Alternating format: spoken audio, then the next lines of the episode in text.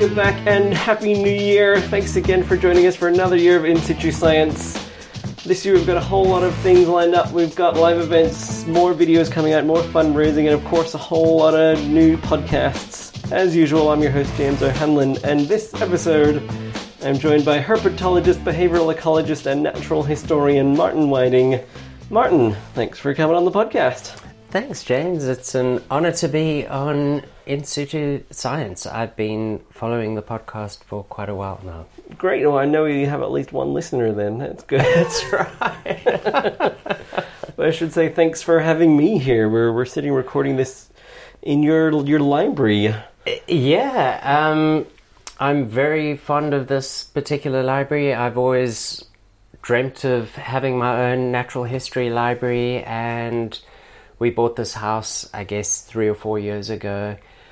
Um, and the room that we're sitting in was, I think, some kid's bedroom. We knocked down a wall into the adjacent room and we've filled it with um, natural history books. So this is the place that that I like to read and and work on on papers and grants and things like that. It, it is a beautiful space. I should paint a picture for people listening that the walls are just lined with bookshelves covering everything from I don't know, there's a book on tuatara and there's a biology of rattlesnakes and National Geographic editions and all sorts of stuff. There's art on the walls, there's things in jars, there's skulls. It's it's it's yeah, there's there's a lot of history here as well. I've got um, a large sort of piece of pottery that I got in Mexico many years ago that has a big pterosaur lizard wrapped around it.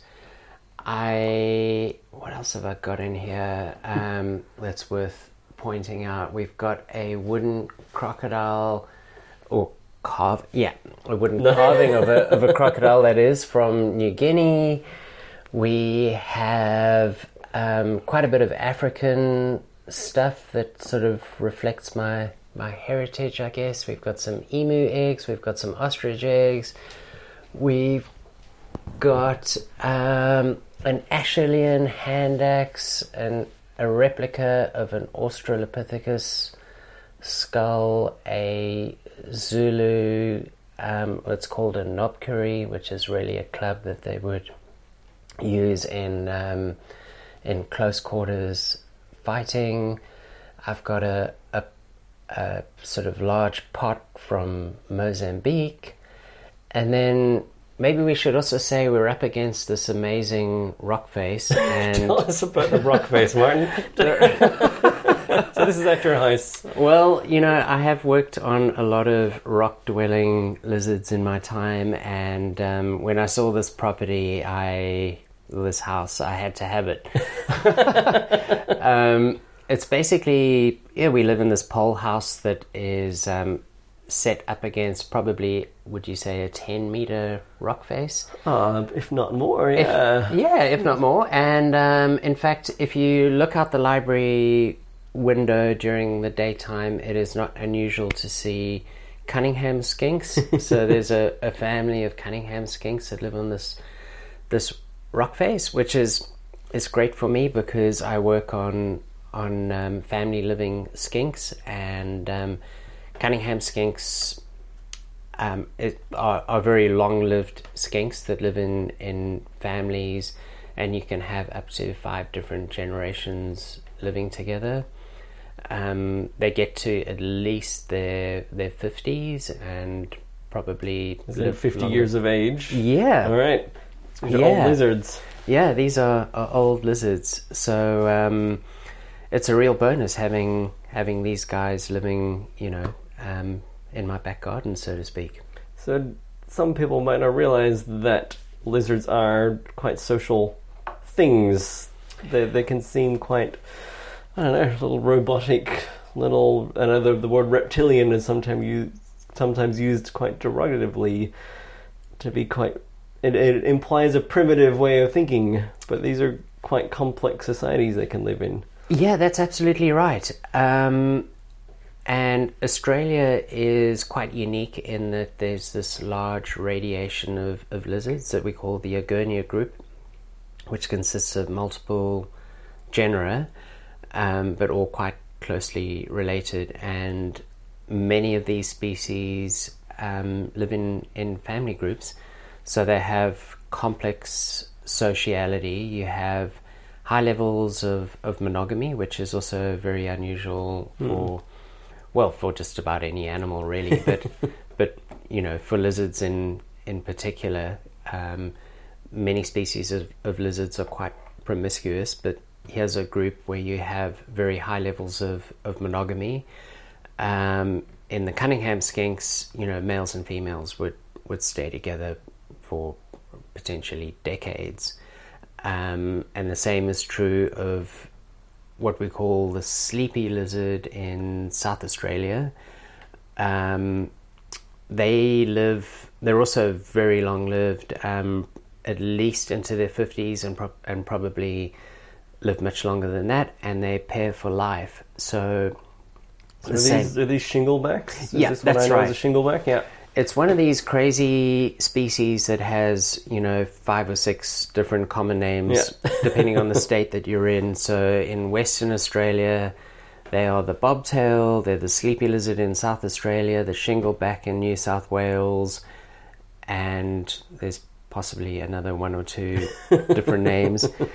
Um, but yeah, getting back to what you were saying, they have complex sociality, so you can have multiple generations of offspring that are all siblings living together in a family, and um, you know, with with delayed dispersal, um, and that's extremely unusual for um, for lizards in in general. So there's this amazing radiation in Australia, and because they have relatively primitive parental care, it's more um, through parent offspring association that they get these these benefits. Um, it's a very good model system for understanding the early evolution of sociality. So, you know, people tend to study very complex, um, highly sophisticated social animals with very complex social systems like uh, many of the primates and cooperatively breeding birds and meerkats, where they have, you know, advanced parental care and um, they, and very high levels of of cooperative breeding and things like that. But that doesn't really help us understand how family living might have evolved in the first place, and that's where these lizards um, have much greater potential. You could say they they're really. Um, oh, that is Winnie the the wirehead fox terrier just doing a, a perimeter check. Um, but yeah, so so the Egernia group are really a good system for understanding the early evolution of sociality. What are the some of the simple triggers that would um, send a species from you know being largely solitary or having low levels of, of social interaction to actually living in a in a family group. So we've been, um, or or quite a few people in Australia have been trying to um, understand what those those triggers are. So to give people an idea, I guess Egernia are kind of big, chunky skink things, right? But there's a whole lot of different types of them. Yeah, that's right. That's right. And if you look at the whole group, it actually includes things like um, blue tongue skinks that people would be familiar with. And the real advantage with the group is the wide range of social and mating systems. So, So they're not all social. well, um, you've got to be careful how you use the word social because even lizards that you might think are relatively asocial still have, um, you know, quite frequent social interactions. Um, or certainly during the breeding season, there, you know, there there are encounter rates with rival males, with potential mates. It's just that they're not living in a in a family group and they don't have complex um, sociality per se. But often um, you get species that might be defending a territory and they have a whole neighborhood of other individuals that they hit, that they have to keep track of. So we have to be careful about um, calling things, you know, social or asocial. Um, but within the Egernia group, on the one spectrum, you'd have things like blueies, which are largely solitary. Um, they are quite promiscuous, so females would mate with multiple males. They don't form um, strong pair bonds. Well, they probably have quite weak pair bonds. And then you have um, the family living species that that have very strong pair bonds and um, have persistent um, um, groups that that you know um, go from one season to the next. Well, the the first video in situ science ever made was actually following one of your students out into the field.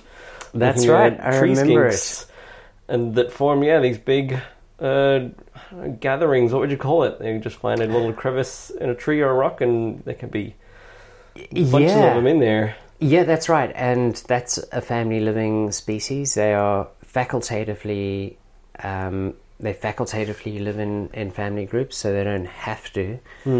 Um, they're a, a much smaller species than, for example, something like a Cunningham skink or a, or a bluey, but um, they have relatively high levels of, of monogamy.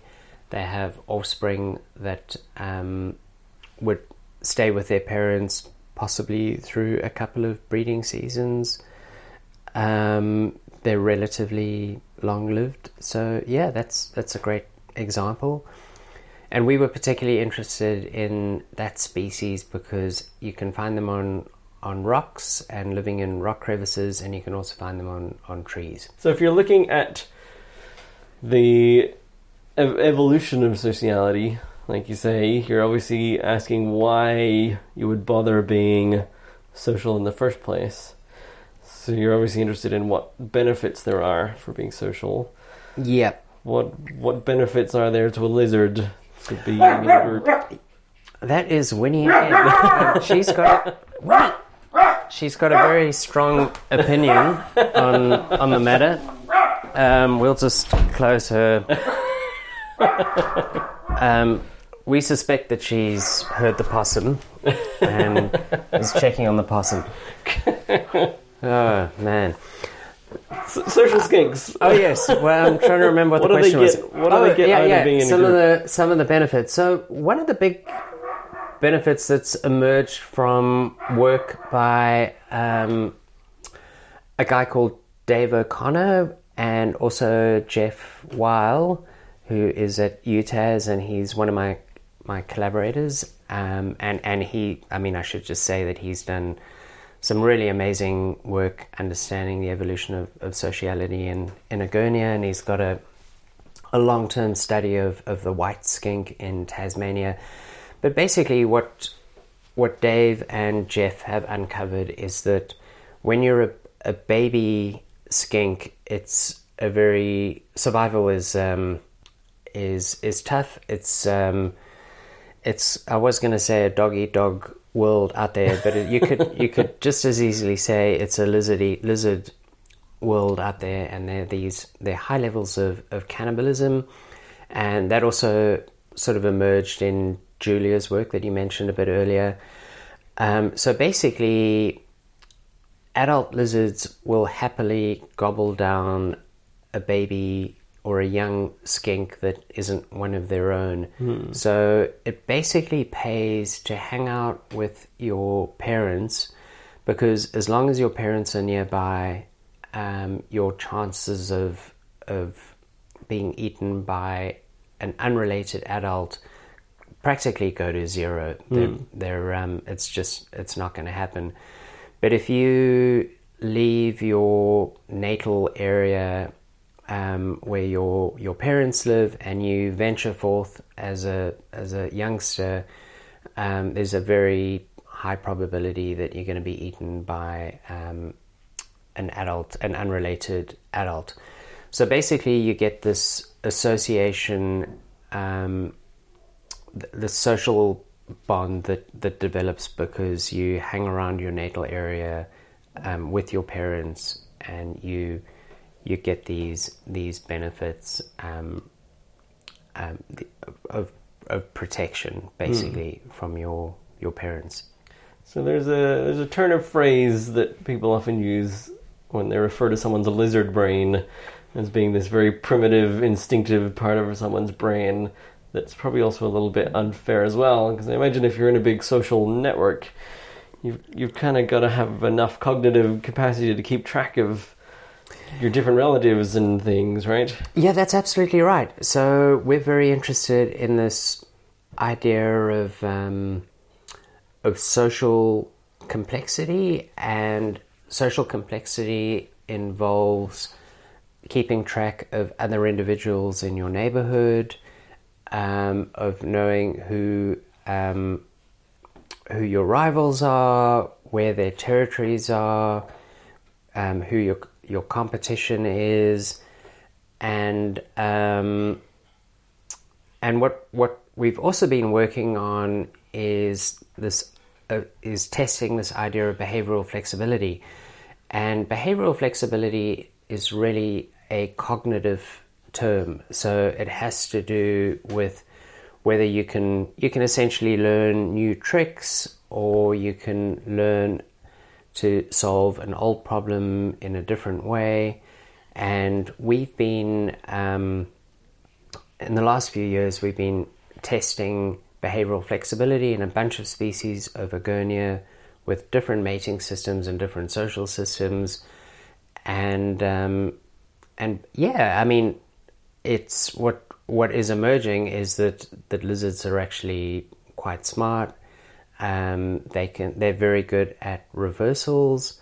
So a reversal is when you um, they learn a particular task. For example, discriminating between two different colors or shapes, and then you switch the, the reward, and suddenly the unrewarded color or shape is what you need to you need to relearn the, the correct choice. And a lot of animals struggle with that, and it turns out that lizards are quite good at um, at reversal learning.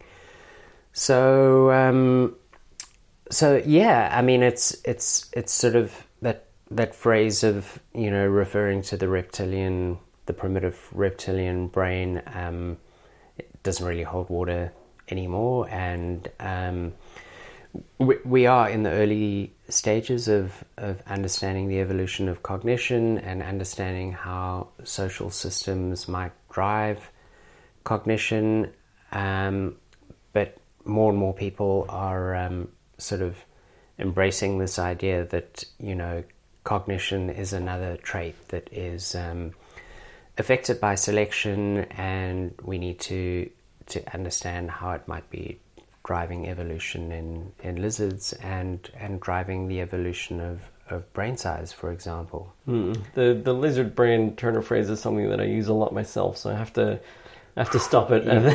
you are going to have phrase. to think about that again, James. but I want to ask you about flat lizards too. Ah. So in in this study, with all of the paraphernalia you have, there's one thing that stands out, which is a framed letter uh, from one Sir David. How yeah. did you? You've worked with Sir David. Uh, yeah, Tell me about that. that. well, that was definitely a career highlight. Um, I'm obviously originally from South Africa, every Australian is pretty good at um, picking my accent.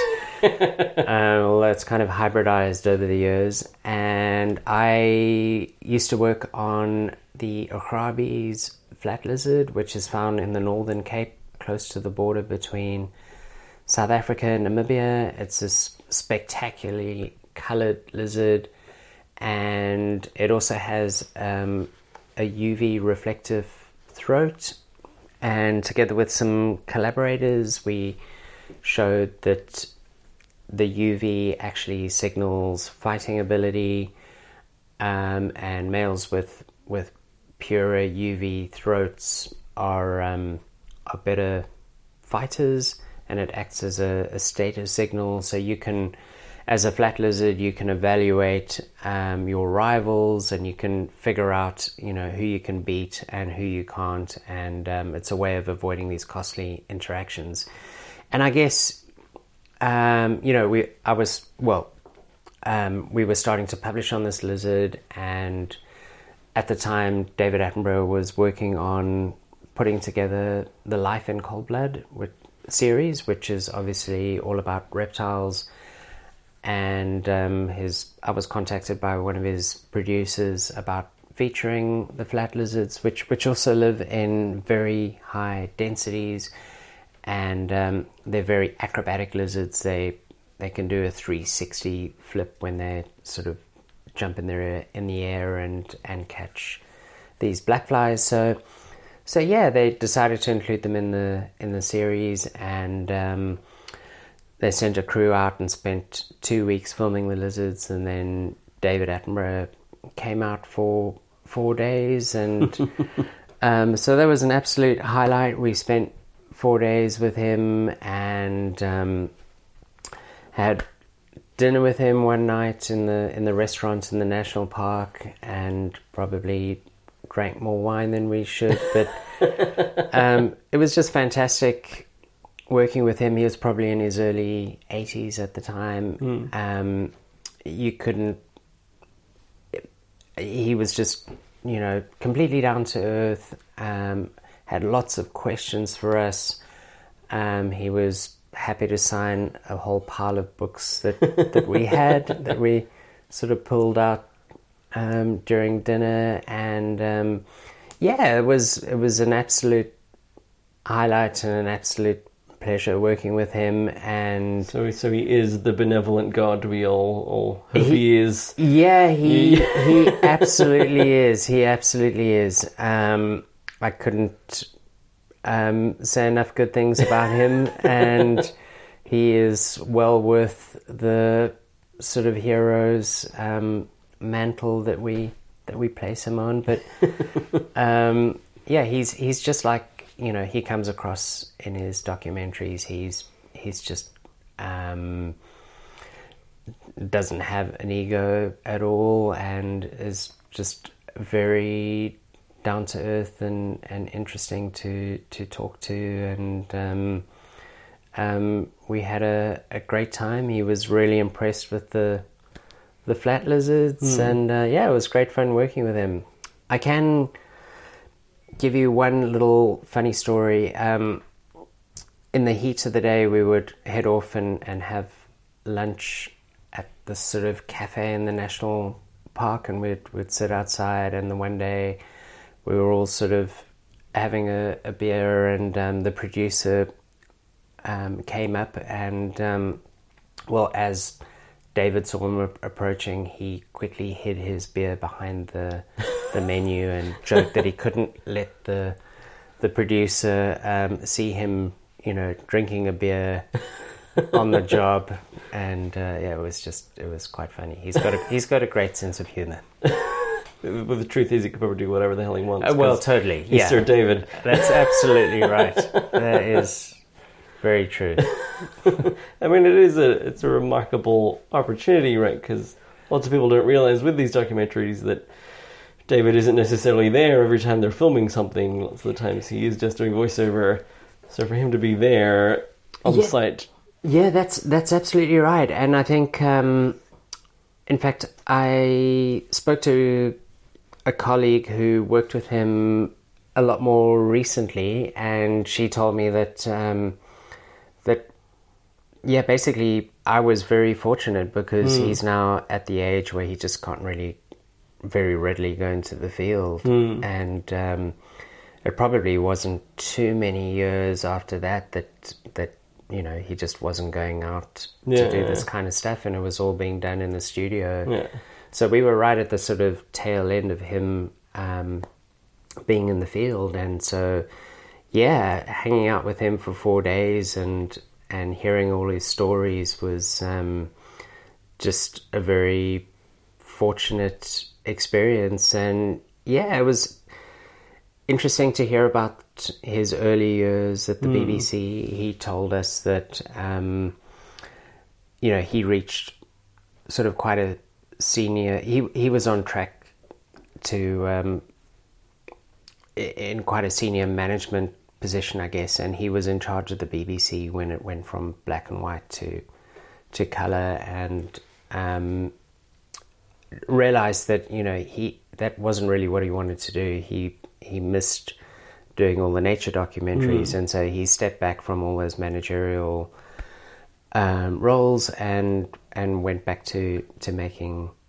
documentaries. And he, and he also told us that in the early years, you know, he would he would say to his his manager or his producer, "We want to go down the Zambezi River for the next month and just film whatever we can." And they would say, "That sounds like a great idea. How much money do you need for that? what do you need for that?" Off you go. And now, if you were going to do something like that, you would need this ridiculous proposal. It would take, um, you know, months of preparation and paperwork and, and everything else, and you'd have to have a, you know, a very clear set of goals and, um, um, yeah, the good old days. He just missed those those good old good old days where you could go out and and just um, film very cool natural history, I guess. Well, the the sequence that you filmed on those flat lizards is probably one of the more you know, iconic uh, Attenborough sequences. People have probably seen the you know, slow motion footage of the lizards shooting up into the air, you know, grabbing flies mid flight. You've got to be proud of, of that because that, that's your that, that's your work. Yeah, that's that's so true. That's so true, and um, you know that's that's those are the fond memories I have. Um, that's that's the stuff that you know counts more than some paper that you get in a high impact journal that is very quickly forgotten. Um, you you're absolutely right. That's that's the stuff that that you know the public is is interested in, and that's the stuff that you you talk about um, with real fondness to to people interested in in lizards and natural history, and people that have seen that that footage. I don't really talk about you know some paper that we published ten years ago, even if it was a great paper at the time. Um, it it doesn't have nearly the same sort of um, impact and and um, yeah, that's that. As you, you're totally right. That's that's what you remember. So, having never been to Africa, it's portrayed as, as essentially a mecca for biologists. Is it as uh, amazing, and should I be making a pilgrimage as Eh. soon as possible? You absolutely should. It totally is. Um, the Southern African subregion is where I have, um, you know, most of my African experience. I have worked in in Kenya and um, and Mozambique and places like that. But um, there's a phenomenal biodiversity there. There is so much to be discovered that is currently being discovered, and um, it's it, the, the the diversity is is through the roof. Um, I mean, it was amazing for me to come to Australia because you know I grew up reading about all the fauna here, and, and obviously Australia is very has um, and is very isolated and has this incredibly unique fauna, um, and it's it it's just different to to Africa, but. Um, I miss all the, the spectacularly coloured flat lizards, the chameleons, um, all the, the enormous variety of, of ungulates, um, the classic African wildlife like the, the lions, the, the hippos, the buffalo, the giraffe. I mean, our holidays as kids would be, you know, going to the Kruger Park and and just driving around looking for for wildlife. Um, and that's you know that was what sort of got me on the path to becoming a, a biologist. But um, yeah, Africa, every biologist absolutely has to go and visit Africa, and um, the the challenge is is you know what to see in the time that you you have. um, and you've got this enormous range of biomes from you know the deserts of, of Namibia, where there are these incredible rock formations, to um, the classic African savanna, to rainforest, um, amazing coastline. So yeah, you um, you absolutely have to get over there, James. It's it's also got a, maybe an unfortunate stereotype as being a little bit impenetrable for outsiders. I mean, there's you get you work it up in your head that you're either going to get eaten by a lion or you're going to be a white guy in the wrong place, or you know what? How, how easy is it to just go and explore? Um, yeah, that's true. That's true. It it definitely does have that reputation, and um, there are places you go where you need to be a little aware of your surroundings. But um, it's probably the classic case where the big cities are somewhat corrupted, and you've got to be a lot more careful in uh, whenever you go to a big city like Johannesburg, for example. Um, but the, in the rural areas, you know, there are amazing national parks. Um, people are, I think, the one common experience for people visiting Africa is just how friendly and welcoming people are. And um, as a tourist, they really want you to have a positive impression. They want you to feel welcome. Um, I've always felt totally at ease there. Um, I mean, I did grow up there, so I have that advantage. But um, there are so many people I know that are from other countries that continually go back year after year, and um, it, it, it, it, yeah, if you you just you need you do need a plan, obviously, but um, I would I would say that you know you're totally safe in the national parks.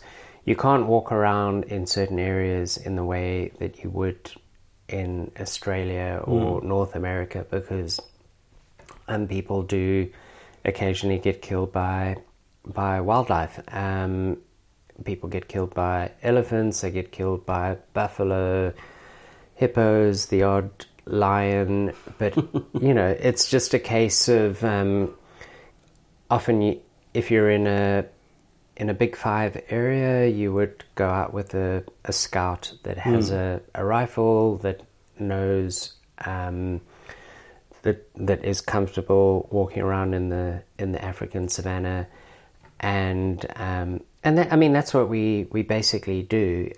You know, there are walking safaris where you literally are walking in a savannah where you could encounter a a lion or an elephant, but um, you know, it's it's very rare that, that anybody has any kind of hmm. of incident. It's it's all about common sense. Hmm. Um, but everybody that I've spoken to that's gone over there, either to do field work or just as a sort of eco tourist, always has an amazing hmm. time.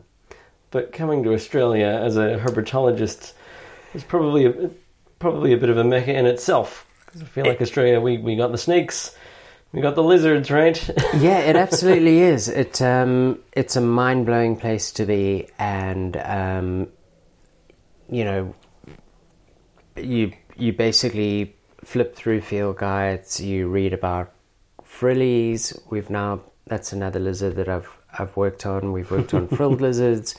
We've worked on on blue tongues. Um, all these iconic lizards that you you read about, and um, you know you sort of dream of of one day seeing, and um, and yeah, so it's it's been it's been incredibly rewarding being over here and and working on um, a totally new fauna, um, working on new questions that um, that have, have sort of emerged, you know, since since moving over here, um, and actually making some a few discoveries that um, about you know some of the iconic wildlife like blueies, for example. We you know we we found out that they've got ultraviolet reflective tongues and um, have sort of recently published a paper addressing a hypothesis about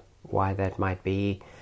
And yeah, so little discoveries like that um, are incredibly rewarding. Mm. Um, and the next phase of that, that project is sort of building a robotic bluey and synthesizing an ultraviolet reflective tongue and then trying to understand how having a, a UV reflective tongue benefits the, the lizard in terms of, of survival.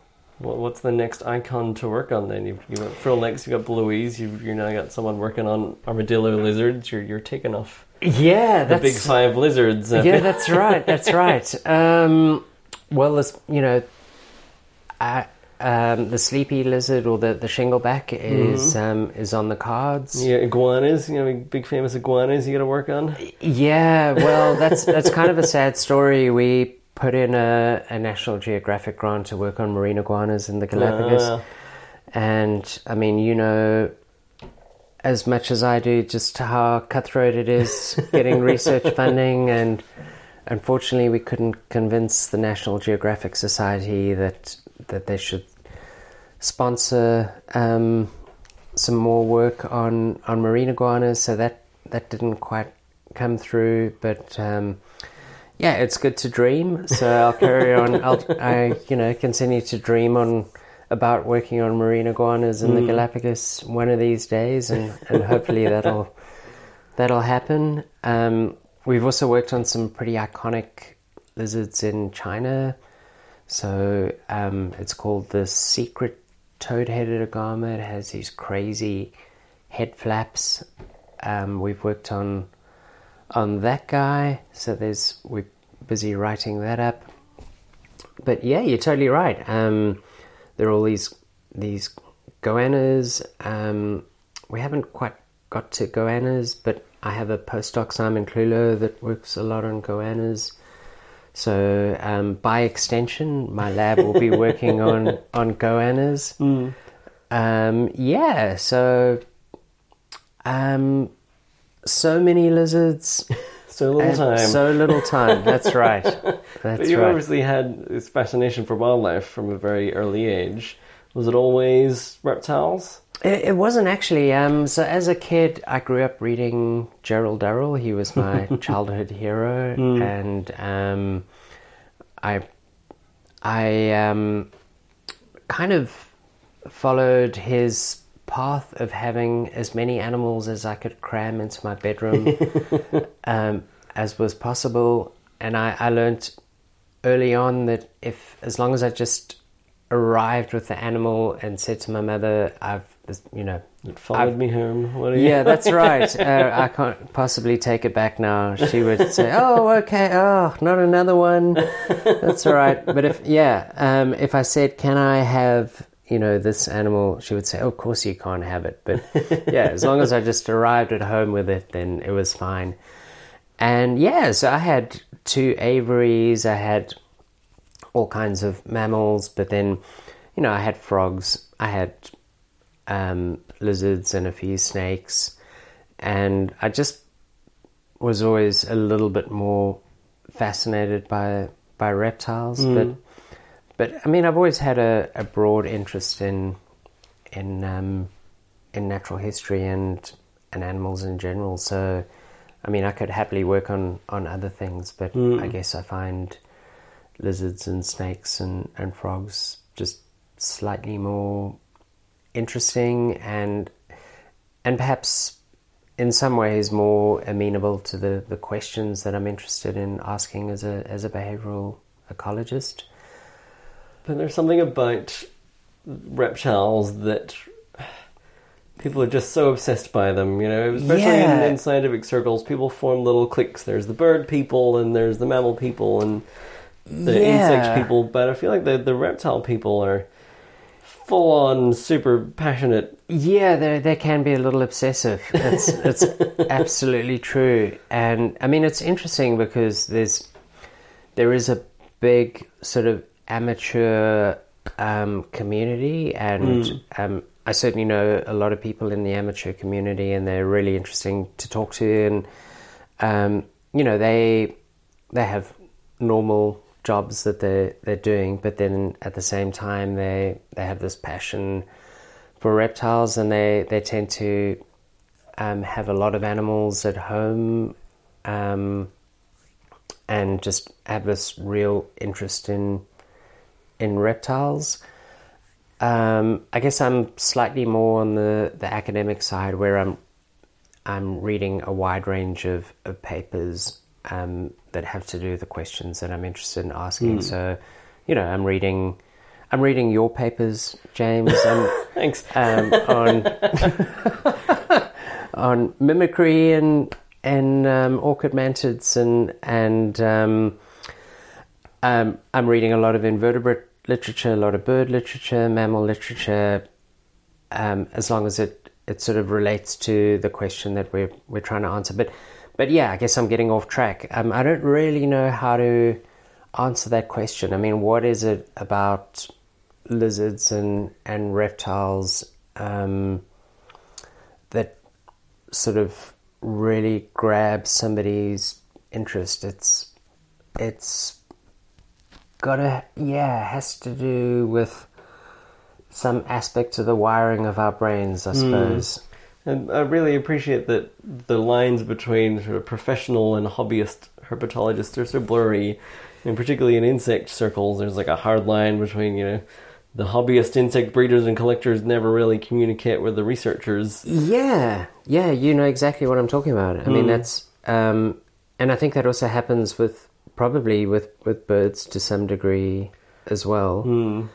Um, and those guys have a lot of um, really valuable information and insights from from maintaining animals in, in captivity over many years and breeding them and that you know that we don't really have. Mm. I mean, I I only have a couple of lizards at home, as you've seen.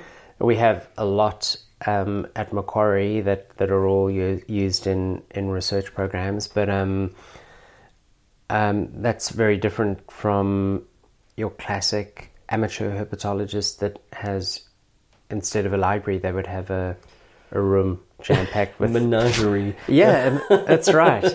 Um, a menagerie of of um, snakes and, and lizards that they're breeding like crazy, and mm. um, so so yeah. But they they have really valuable knowledge that um, can be particularly useful, and they've been a great source of help for us particularly when we've needed animals for some of the, the cognition work. Mm-hmm. So we've we've got um, a team of of amateur herpetologists that we've become, you know, really friendly with over the years that have really helped us um, locate the animals that that we need. Um, that have come through the lab and been involved in learning experiments and then have been sent back um, to the wild, and um, yeah, those a lot of those people know where to find, um, um, you know, populations that we're unaware of, and and um, it's been great having that that interaction with them. We've been invited to to give you know talks about our research to their society. So there's the um, Australian Herpetological Society that meets in, in Sydney once a month, and many, quite a few people from my lab have given talks there or gone to talks, and um, um, yeah, so that that interaction is is very enriching. So the lab that you run, it's there's no bones about it. It's called the Lizard Lab. Sort of no question about what you work on. yeah, that's right. Um, I do get some stick about that because um, um, we've worked on snakes, we've worked on frogs. We're we are currently working on frogs. We've worked on cane toads. Um, I mean, lab names are always a little bit pointless. They, right? they are. They absolutely are. And I'm so happy that um, I called it the Lizard Lab because mm. that name has kind of taken off, and um, we've got a little bit of a, a, global reputation. I like to think, and um, I, yeah, I feel like we've sort of a lot of our work is sort of more publicly accessible just by virtue of the fact that we've called the Lizard Lab, mm. and we've you know we've had um, members of the public sort of go online looking for some information and have come across the Lizard Lab and then contacted us. Mm. Um, so yeah, so I've got no regrets about the fact that that I called it the Lizard Lab. I still think, yeah, I mean, probably eighty percent of our work is on on lizards. I do have a paper on mole rats and and and another one on mimicry in um, invertebrates. Um, and in fact, I'm working with your ex supervisor and colleague Mariella Herberstein on um, on mimicry. So um, I think mainly because we can provide lizards as predators. so there is that, I suppose. But yeah, I mean, you know, you have to sort of embrace natural history more generally. I think mm. it's it's a mistake to you know just focus on on one organism, but but I think um, lizards have, have, certainly been great for us for for answering these questions about communication and about sociality and mm. and family living. So, as a lab head, what does this mean about where your expertise is now? Because you're you're the, the head honcho overseeing a whole bunch of other projects on everything from you know mimicry to sociality to communication and signaling. Do you feel like you have a a bag of tricks anymore, or is it oh, more about um, managing other people's? Oh yeah, it's it's a sad state of affairs, James. um, um, you know, it's you do become more and more of a manager, and your students and your postdocs learn the latest cutting edge um, statistical analyses while you are, you know, filling out paperwork on their behalf and giving lectures and doing all the other things we do.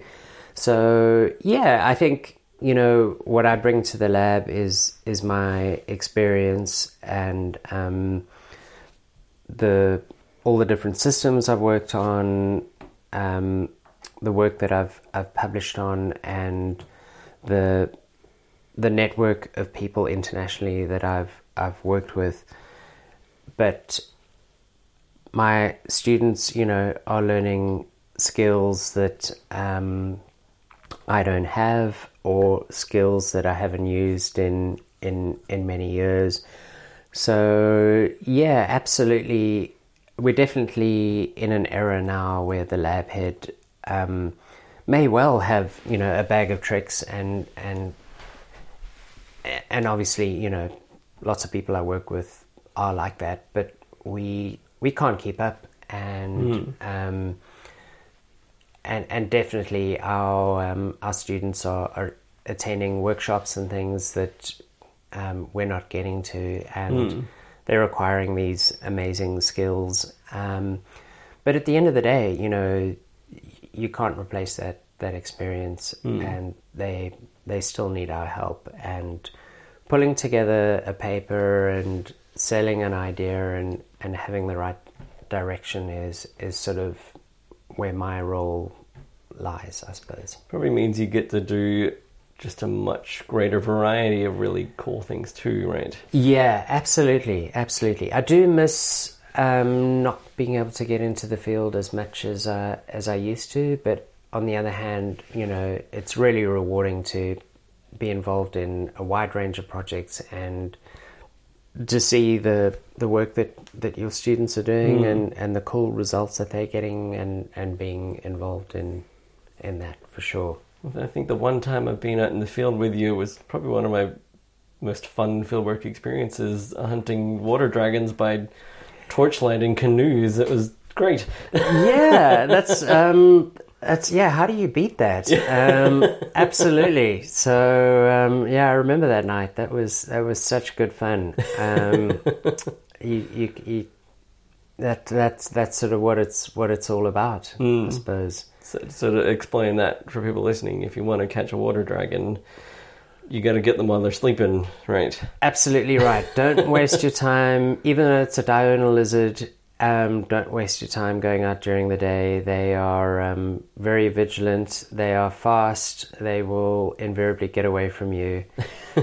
um, on the other hand, just that you, we know that they sleep along riverbanks. They often sleep um, either just below, up against a bank in the water, or very commonly in a branch overhanging the river.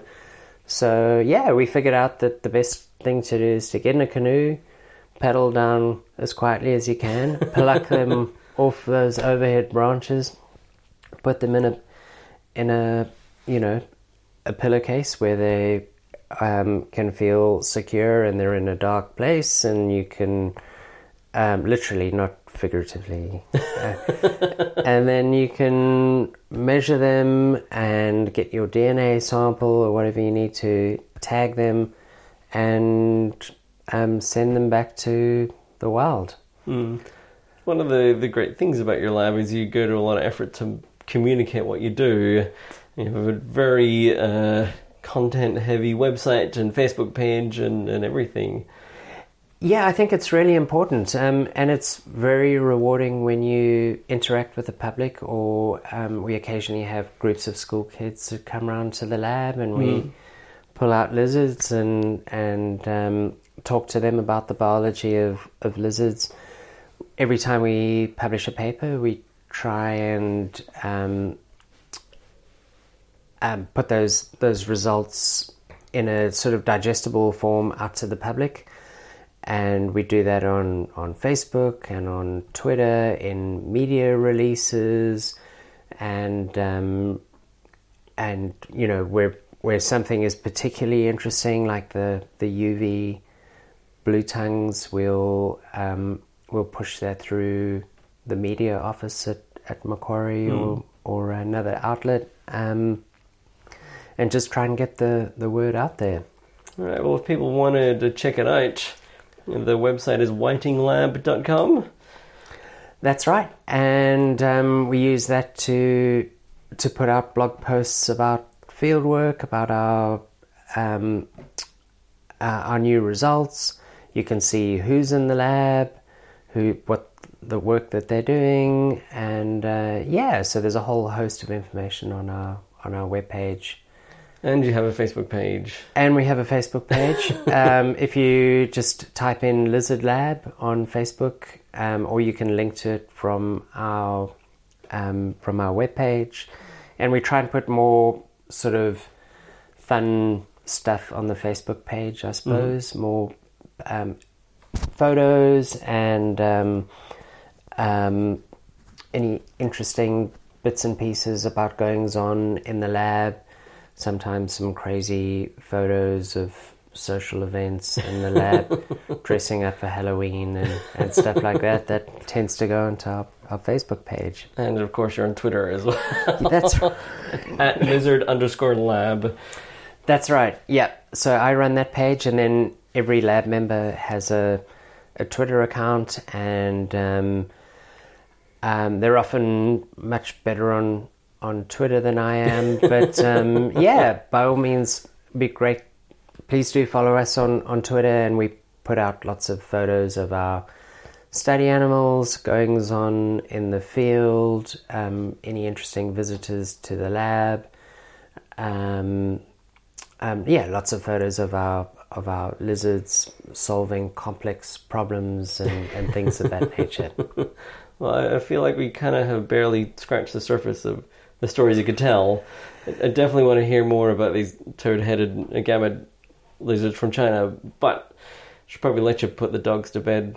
Yeah, they, they get that possum. So, that's that's right. Dougie and Winnie are always on the lookout for um, that poor possum. They haven't caught it yet, though. But um, thanks so much for having me on the on the podcast. no worries, we'll, we'll do this again sometime. I look forward to it. Thanks so much. thank you. And thank you guys for listening. Make sure to check us out on social media at In Situ Science or as always on InSituScience.com. Thanks again, and we'll see you next time.